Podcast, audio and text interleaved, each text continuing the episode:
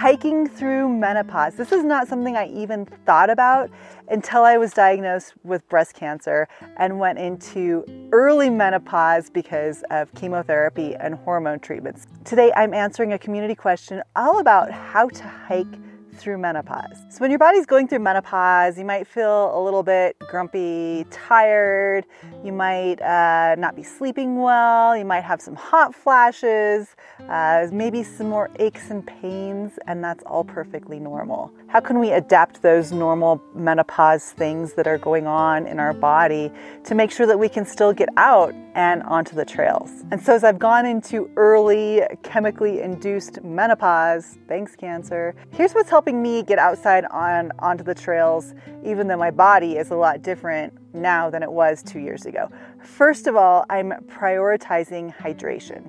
And if you're going through menopause, you might be experiencing a lot of night sweats and hot flashes. I am. I find that when I wake up in the morning, I'm actually pretty dehydrated because all night long I'm just sweating buckets. And so making hydration a priority is something that's really important to me now and not something that I ever really paid a lot of attention to in the past. But now I certainly am paying a lot of attention to hydration and just making sure that I'm well hydrated, especially if it's a day like today when I'm going to be out on a hike. The second thing that I'm doing is trying to get a lot of good weight bearing exercise in. So things that are going to strengthen my bones and my joints. A lot of times, menopause can really affect our bone density, and we don't want to have osteoporosis or other bone and joint issues as we age. And so, those weight bearing activities are really going to help that. And hiking is a great activity because it is a weight bearing activity.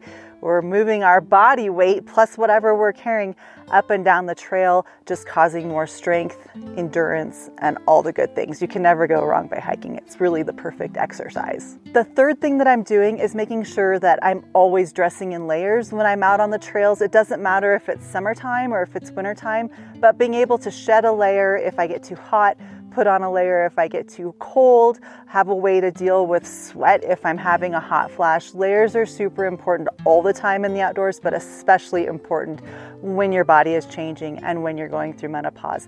Another thing that I've noticed with menopause, and I don't know if this is menopause or if it's just cancer treatment, but my skin is extremely sensitive to the sun and um, making sure that I always have a way to like cover up and protect myself from the sun is also really important. I honestly think that hiking through menopause is probably one of the best things that we can do for our bodies. Not only is it great for our physical health, but also our mental and spiritual health. And hiking all the time, not just through menopause. So, those are three things that I'm doing to help me hike through menopause. If you have any more tips for our community, go ahead, drop a comment below and let us know. And if you want to learn more about me and Hike Like a Woman, you can find us over at hikelikeawoman.com.